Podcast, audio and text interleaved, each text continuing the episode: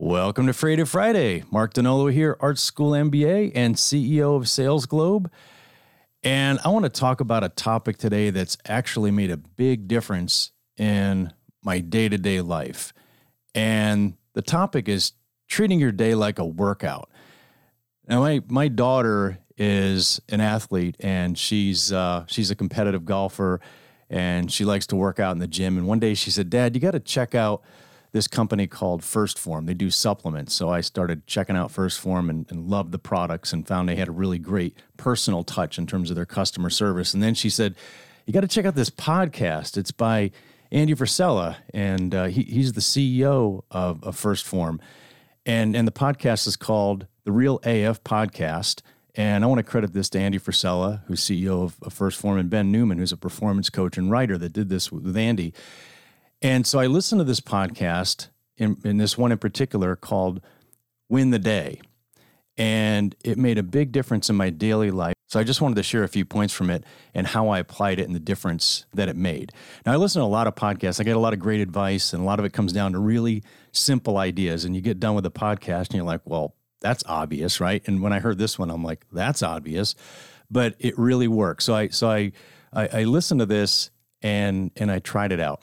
And what appealed to me about it was it was about a thing called the power list, and it sounded a lot like what I do when I work out. Now, back in the early days when I was, you know, 15 years old through college, I used to go to the gym every other day, sometimes every day, and I would have a little notebook. This is back before we had phones. I'd have a little notebook and I'd write down my workout and I'd make really good progress. And then I got into my career period after college and I just started approaching working out more casually. I didn't have as much time, so I just go kind of approach it by feel and, and that was fine. And then I wasn't, you know, at the same level that I was when I was in college.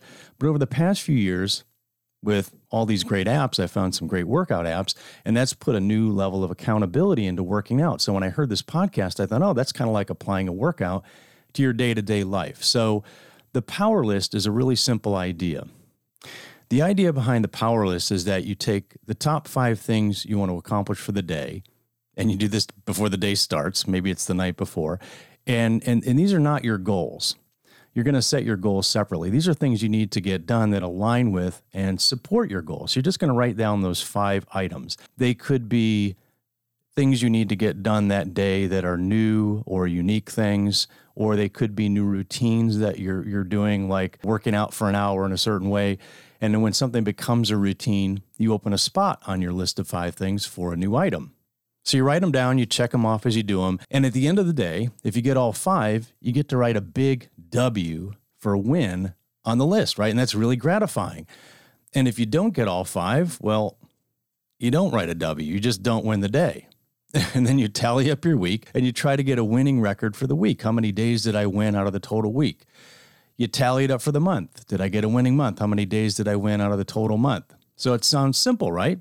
So I made my power list. Being a type A achiever, I created a really strong list. These were like really important things I had to get done. And by the end of the day, I, I lost. I got through two items on the list. And at about day four of doing this, the power list was kicking my butt. I, I had a losing record. I just was losing every day. So then it occurred to me I needed to get two or three big items and maybe two easy ones on the power list. More losses, right? So after about two weeks of power list, I had a solid losing record. So I figured out how to balance out the list to make it a little bit more realistic. So I'm hitting about 50 to 80% now. But with the losing record, I learned something. I, I, I, found out that despite having a losing record on the power list, I actually accomplished more in the first week, in the second week, in the first month than I would have normally.